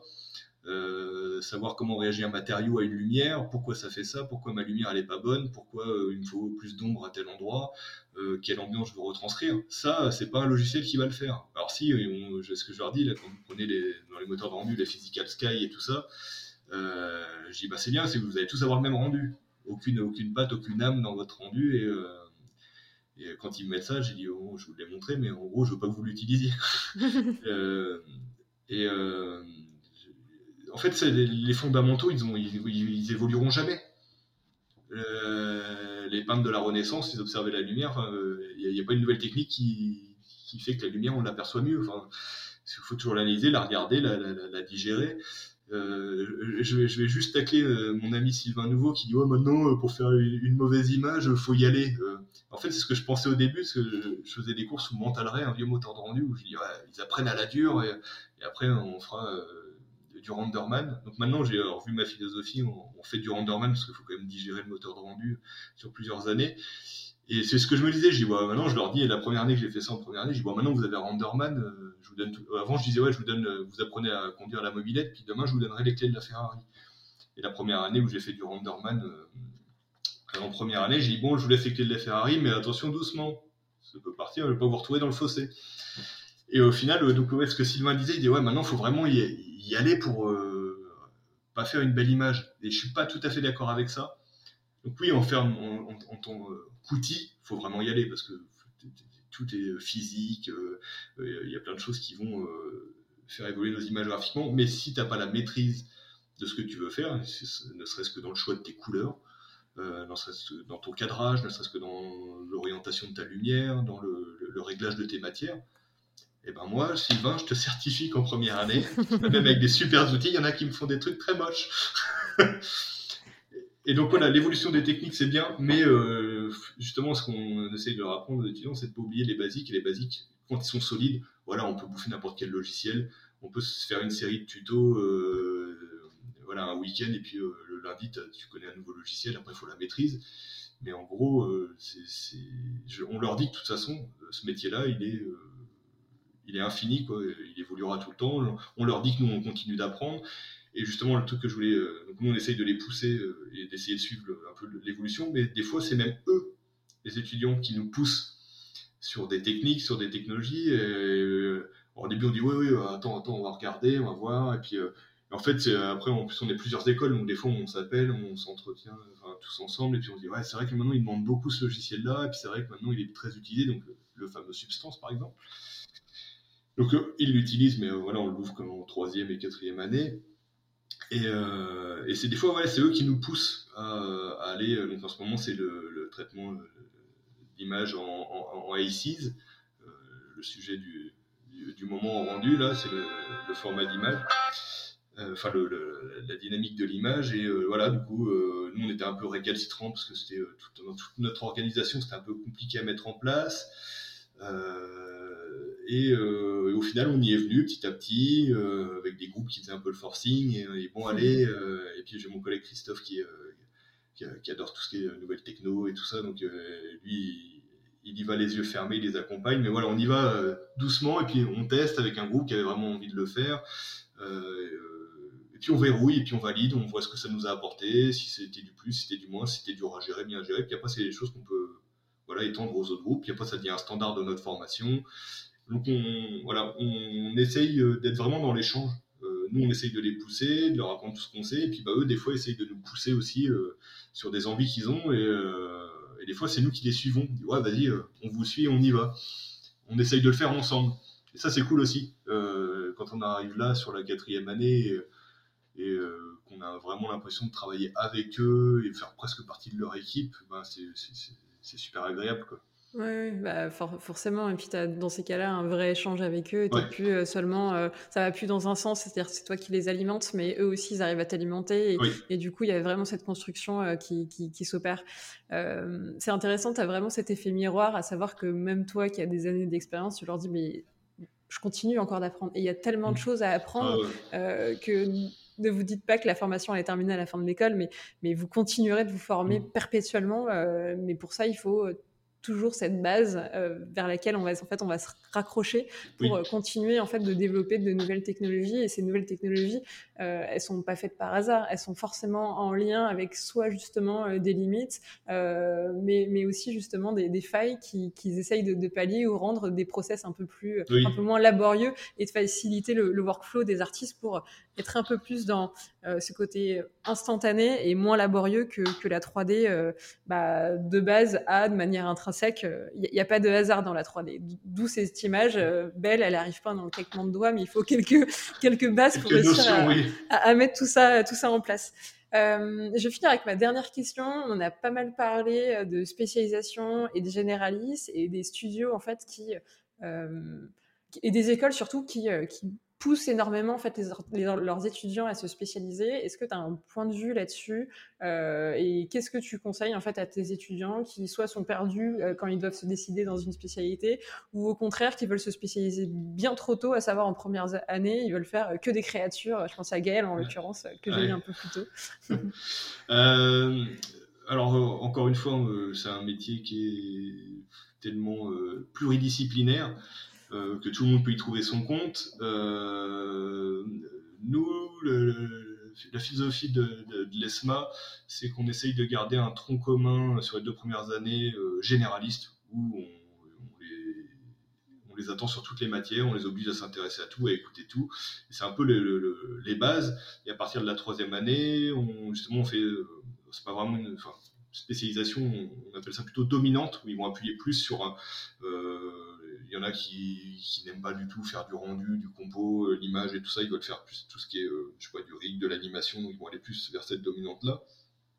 Et à l'inverse, il y en a qui n'ont aucun feeling avec l'animation, ça fait 2 ans qu'ils souffrent à en faire et ils veulent arrêter. Par contre, ils veulent aller à fond sur du shading, du lighting, du compo, et donc ils vont faire cette autre dominante.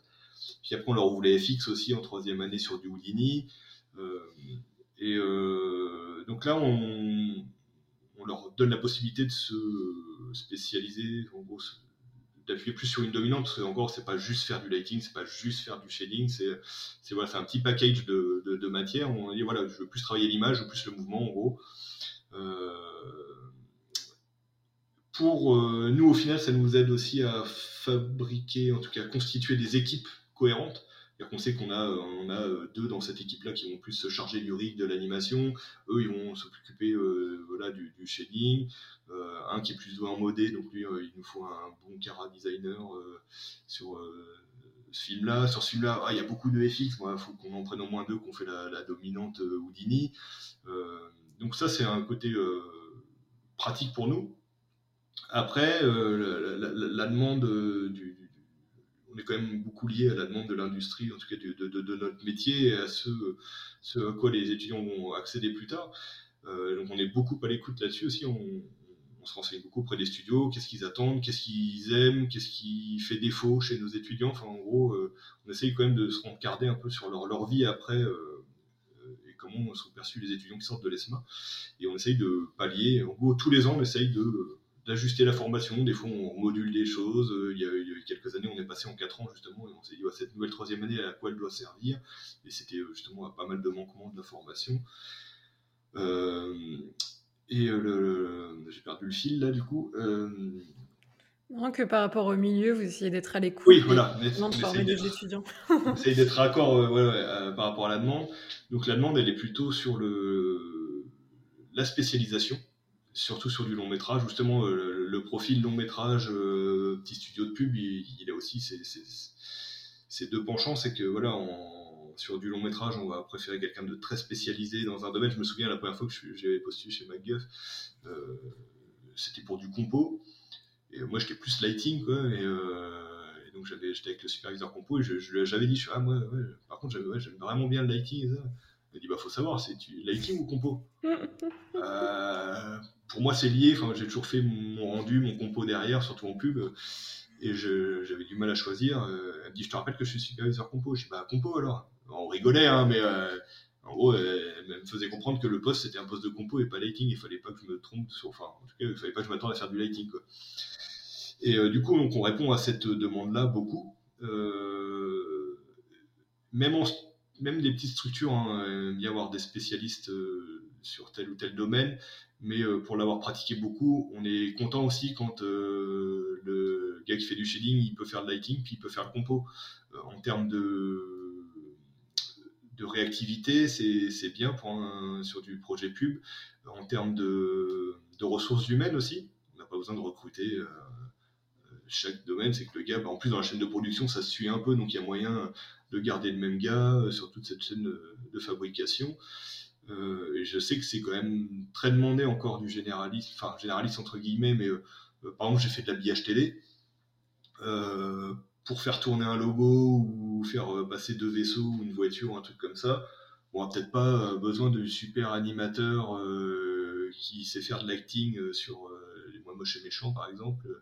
Et oui, si toi tu arrives à poser trois clés d'anime avec un minimum de feeling et peut-être qu'on sera content de ne pas devoir embaucher quelqu'un juste pour poser trois clés, quoi. Du coup, moi, mon discours auprès des étudiants, ceux qui veulent se spécialiser, en fait, qui adorent un domaine, en gros, il ne faut pas se battre contre ça, hein. Une passion. Voilà, Gaël qui est tombé amoureux des créatures, il s'est orienté là-dessus, et puis il le fait très bien. Et ouais, j'irai pas contre ça, en tout cas, je dirais pas, ah, c'est dommage si tu lâches l'animation. Je dirais, bah écoute-toi, hein, si c'est ça qui te fait plaisir. Justement, sur des gros studios, il trouvera sa place. Et par contre, voilà, j'ai certains étudiants qui n'ont pas d'envie plus particulière que ça, c'est qu'en fait, ils aiment bien tout ce qu'ils font. Et ceux-là, je les encourage à tout garder. Alors je dis que je leur dis que ça va être difficile parce que justement on va vous demander dans l'industrie de lâcher, peut-être de vous spécialiser dans tel ou tel domaine, ou en tout cas on va vous appeler souvent par rapport à vos bandes démos. Faites attention à ce que vous mettez dans vos bandes démos, ça dit beaucoup de ce que vous voulez faire. Et j'ai dit s'il y a des choses que vous ne voulez pas faire, bah, ne les mettez pas dans vos bandes démos. Je leur donne l'exemple que moi au début j'avais mis dans une bande démo des packshots de produits cosmétiques. Bah, il y a eu des moments où on m'appelait parce qu'on avait vu ça dans mon démo, on a dit bah tiens lui il va les faire, puis alors, quand j'ai compris que je voulais plus en faire, bah ça a dégagé, quoi. Et on m'appelait plus pour ça. Et donc je dis si vous montrez des choses généralistes et un peu d'anime, un peu de modé, un peu de rendu, bah on vous appellera pour votre côté généraliste. Alors il y aura peut-être une dominante plus marquée dans vos bandes démo, ou en tout cas dans vos envies, mais essayez de garder ça donc, en faisant des petits projets perso ou en vous diversifiant, en postulant d'un côté pour de la modée, d'un côté pour de la ligne, d'un côté, et essayez de garder cette espèce de cohérence pluridisciplinaire. Et puis je dis, bah, après vous pouvez aussi vous spécialiser, vous dites, j'avais un copain qui avait fait ça, il s'est dit, bah, tiens, il aimait bien faire un peu de tout, il avait fait une prod en série, full anime, hop, il a fait de l'anime pendant 6 à 7 mois. Puis après, il était revenu, maintenant il fait du rendu. En fait, c'est jongler. Et je leur dis, surtout ce que je leur dis, c'est vous qui êtes maître de votre carrière. En gros, c'est les choix que vous allez faire qui vont vous envoyer dans telle ou telle voie. Et j'ai eu la discussion il y a quelques temps là, avec un de mes étudiants qui ne savait pas trop en gros s'il se spécialisait, parce qu'il est plutôt performant et bon en rendu shading, ou s'il restait généraliste. Et je lui ai dit, bah écoute, c'est pas moi de te dire ce que tu dois faire, écoute-toi. Je lui ai dit, tant que tu ne sais pas, bah, dis-toi généraliste, touche à tout, ouvre-toi à tout. Et le jour où tu es sûr que tu n'as plus envie de toucher à tel ou tel domaine, et ben, tu les fermes et tu te refuses d'accepter tel ou tel projet. Donc je lui ai dit, c'est toi qui vas être maître de ta carrière en gros. Et c'est pas parce que l'industrie te demande d'être spécialisé que tu es obligé de l'être. Oui, on reste libre de nos choix et des, voilà. et de la voie vers laquelle on se dessine, on s'oriente, et en même temps, c'est jamais fermé. On peut aussi bifurquer en enrichissant la bande démo aussi avec d'autres travaux, et ça peut être des travaux perso pour de nouveau s'orienter vers peut-être une autre spécialité, ou au contraire se réouvrir à un profil un peu plus généraliste. Et même pour aller plus loin que long métrage studio, c'est aussi vers d'autres métiers. Ça peut être d'aller de s'orienter vers le jeu vidéo. Il y en a qui font de la réalité augmentée. J'en ai des anciens qui font de la projection sur des bâtiments maintenant, et se découvrir en fait, leur dire que le métier n'est pas cantonné qu'à ça. Alors oui, nous on forme à ça, cinéma d'animation, effets spéciaux, mais je leur dis souvent, c'est au moment des stages, essayez de trouver un domaine un peu particulier. Je lisais une interview sur le site de l'ESMA là, d'une ancienne étudiante qui était passionnée de criminologie. Wow. Et de 3D. Et en fait, alors j'ai plus trop l'article en tête, mais elle s'était renseignée dans ce domaine-là, et elle a eu un contact dans la police criminelle. Et en fait, ils ont ouvert une section où ils font de la 3D pour la reconstitution. Alors je sais plus exactement de scène de meurtre, ou je sais pas quoi. Et en tout cas, c'était quelque chose qui était en réflexion. Elle avait parlé là-dessus. Et en fait, ils se sont trouvés, et en fait, ils ont monté la section, je crois, avec elle. Trop stylé. Et en fait, elle a lié ces deux passions sans le savoir que c'était possible. C'est génial. Et je trouve ça génial. Je leur dis, au moment des stages, essayez de vous trouver quelque chose, un domaine peut-être qui vous parle, qui vous donne envie, et expérimenter, et de montrer que le métier, en fait, il n'est pas cantonné qu'au cinéma, qu'à la pub, mais aller chercher des applications. On peut travailler pour la médecine, pour l'aéronautique, pour des parcs d'attractions. Enfin, je sais pas, il y a plein d'autres domaines qui s'ouvre à nous, quoi. Ouais, et il faut rester ouvert à tous les champs d'application, oui, où la 3D en fait est possible. Certes, l'énorme partie de l'industrie, c'est le cinéma et l'animation, et parce qu'il faut énormément de gens, et du coup ça crée énormément d'emplois, mais aussi plein de petites boîtes et plein d'autres en fait domaines, secteurs où en fait la 3D est nécessaire, et dans ces cas-là, oui, vous serez peut-être tout seul ou deux dans ce studio-là, mais ça peut vous aider en fait à lier deux passions, comme le très bon exemple de la criminologie, mais il est fou cet exemple, de la nana qui trouve, c'est assez fou. Quand j'ai lu ça, j'ai dit waouh.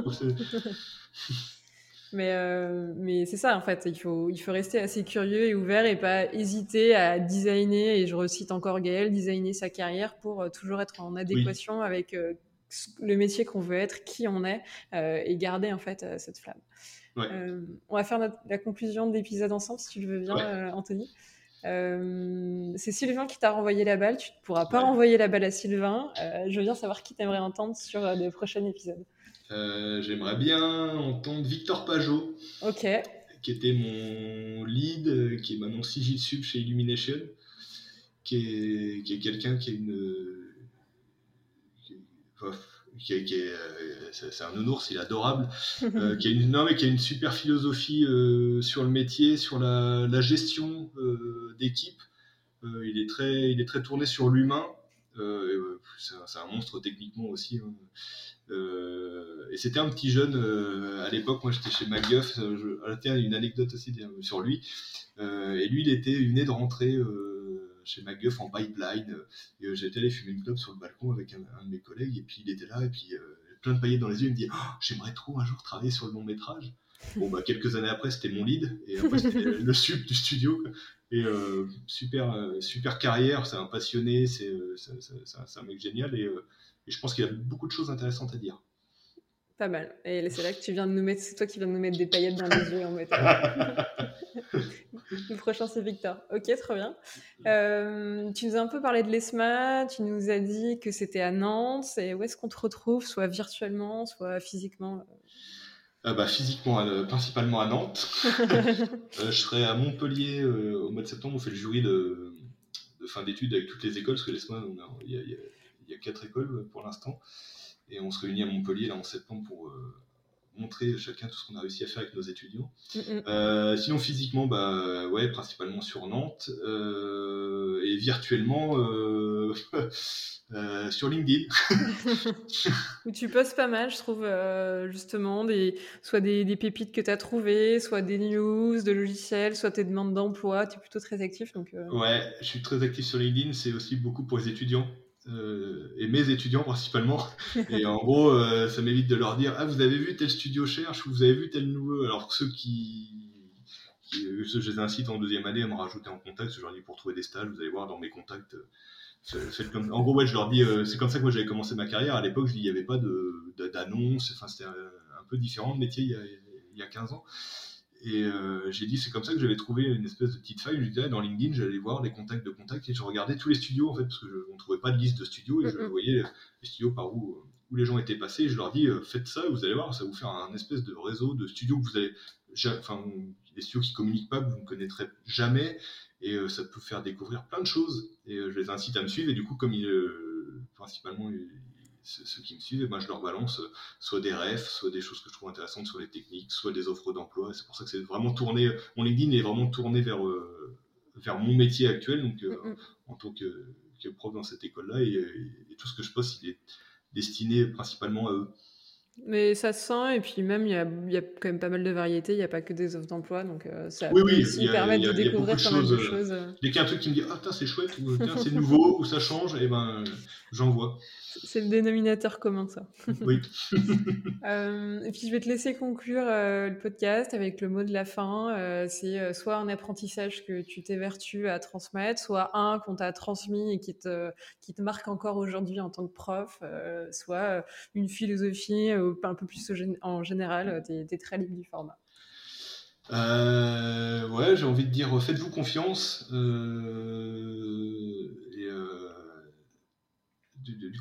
Ouais, faites-vous confiance, et tout est une question, j'ai envie de dire, tout est une question de choix, au final. Et faites les bons, écoutez-vous. Allez, et même, tu vois, ce mot de la fin, il est valable pour des étudiants, mais même aujourd'hui, justement, des seniors qui se demandent est-ce que ma place, elle est vraiment dans ce studio-là, et qui ont l'impression de tourner en rond.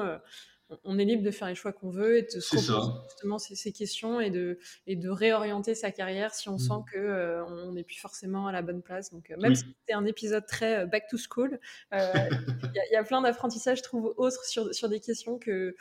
Il est bon des fois de se reposer quand il y a ce ronron du quotidien qui tourne. Ouais. C'est la petite lumière qui nous éveille et qui nous re-questionne sur est-ce qu'on est vraiment à la bonne place, est-ce que vraiment ça nous plaît, et essayer ça de correspond. Ouais, et cultiver cette flamme. En tout cas, merci Anthony pour cette 1h30 passée ensemble et sur les portes de l'ESMA que tu nous as ouvert en grand. Et puis, merci à toi. De rien. Parce que c'est cool. Oui, j'espère que t'as passé un bon moment, mais ça sentait, t'étais très à l'aise. Ouais, c'était cool. Et j'aime bien, voilà, parler, même des fois, ce que j'aime dans mon métier, c'est de raconter des anecdotes, de parler de notre philosophie du métier, notre point de vue, transmettre notre expérience. C'est la partie qui m'anime le plus dans mon métier de prof maintenant, quoi. Donc là, le faire... ouvertement, donc je te dis, je n'écouterai pas forcément ce que j'ai dit, mais je pense que j'entendrai parler assez rapidement. Et puis là, l'avantage avec le format, c'est que tu vas avoir beaucoup plus d'étudiants qu'à la normale, qui vont normalement écouter l'épisode, donc tu vas être le prof de beaucoup d'élèves la semaine où ça sortira, donc voilà. Ce sera à grande échelle. Et puis merci pour tous ces exemples, les anecdotes, je te rejoins, c'est beaucoup plus parlant, et ça permet d'imaginer beaucoup plus et de se projeter dans ces situations dès qu'il y a des exemples, donc pour ça tu nous as un petit peu délivré pas mal, et c'était assez agréable, et ça aide forcément à comprendre ton parcours et se mettre dans ta peau, ou en tout cas dans la situation. Encore merci pour ça, trop cool. Et puis pour tous ceux qui sont encore là et qui ont adoré l'heure 30 passée à l'ESMA et un petit peu retour à l'école, n'hésitez pas à partager à d'autres étudiants si vous êtes étudiant autour de vous, ou justement à des copains qui se posent la question de est-ce que c'est fait pour eux. Et puis tous ceux qui sont habitués et qui kiffent le podcast, je compte sur vous pour encore en parler à vos collègues et en faire la promo autour de vous. Et allez écouter les autres. Et puis écoutez forcément les précédents. Il y en a des très intéressants. C'est pas moi qui l'ai dit, c'est Anthony. Ciao, bonne semaine à tous. Salut.